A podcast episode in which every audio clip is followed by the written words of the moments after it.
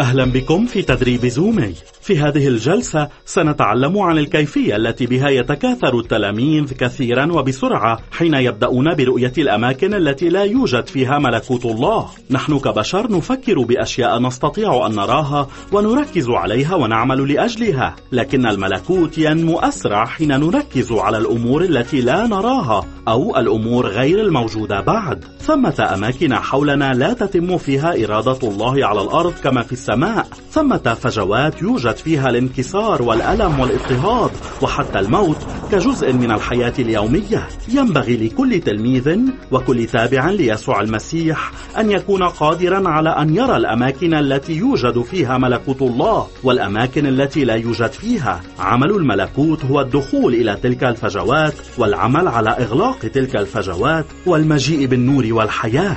يمكننا أن نرى الأماكن التي لا يوجد فيها ملكوت الله فيها بطريقتين. من خلال الناس الذين نعرفهم ومن خلال الناس الذين لم نلتقي بهم بعد. الطريقة الأولى هي من خلال الناس الذين نعرفهم أصدقاء أقرباء وغيرهم. هذه هي الطريقة التي تنطلق فيها قصة الله بأكثر سرعة. نحب هؤلاء الناس ونهتم بهم. هذا طبيعي.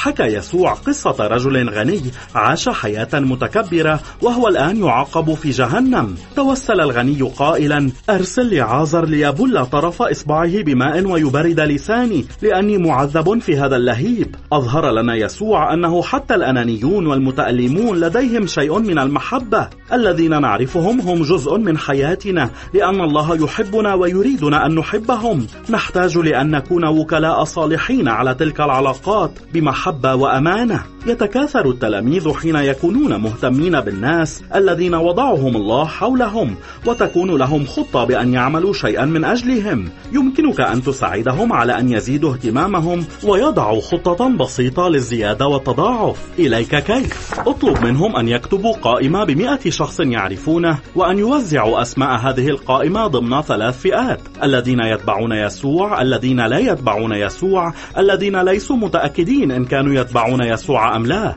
فيما يتعلق بأتباع يسوع يمكن للتلاميذ أن يعدوهم على أن يكونوا أكثر إثمارا وأمانة. فيما يتعلق بالذين لا يتبعون يسوع يمكن للتلاميذ أن يتعلموا كيف يشاركون البشارة فيعرفونهم على الله المحب. فيما يتعلق بغير المتأكدين يمكن للتلاميذ أن يتعلموا استثمار وقتهم فيهم ليعرفوا المزيد عنهم. ثمة طريقة أخرى لرؤية الأماكن التي لا يوجد فيها الملكوت وهي من خلال الناس الذين لم نلتقي بهم. هؤلاء هم الذين خارج عالم علاقاتنا الذين لا نعرفهم.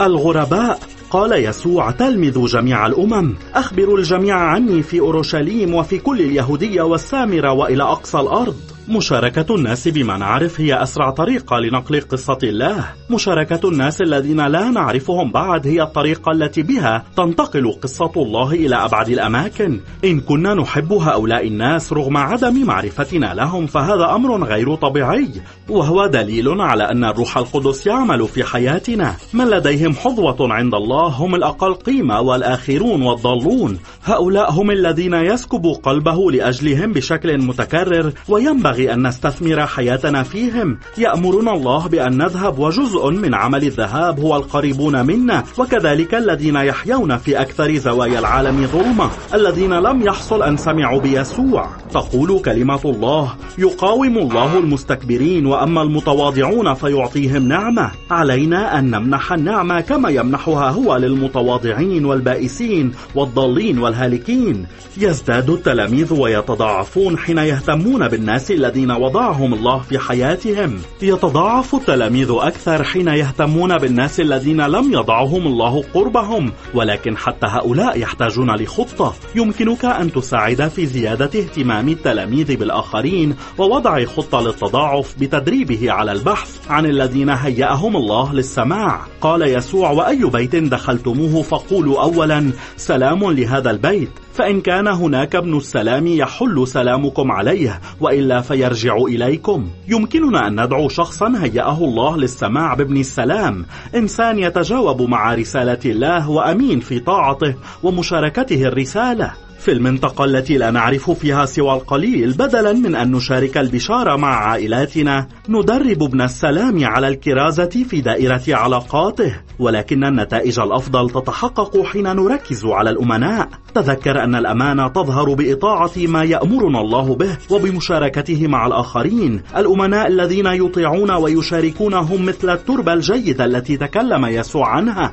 قال يسوع إن بعضا من البذور سقط على الأرض الجيدة فأعطى ثمرا بعض مئة وآخر ستين وآخر ثلاثين. الأمناء ليسوا أصحاب قلوب صلبة ترفض كلمة الله لا يسقطون حين يتعرضون للاضطهاد لا ينشغلون بالغنى واهتمامات العالم التي لا تدوم. الأمناء كمسكون كورة الجرجسيين الذي أطاع فتحدث عما رآه في يسوع. إنه إنسان أمين أطاع وشارك بالقصة فأثمر كثيرا من الناس الذين أرادوا أن يعرفوا يسوع أكثر. فتح عيوننا لنرى الأماكن التي لا يوجد فيها الملكوت والوصول إلى الناس الذين نعرفهم أو لا نعرفهم هو الطريقة التي بها يتضاعف التلاميذ وينمو ملكوت الله.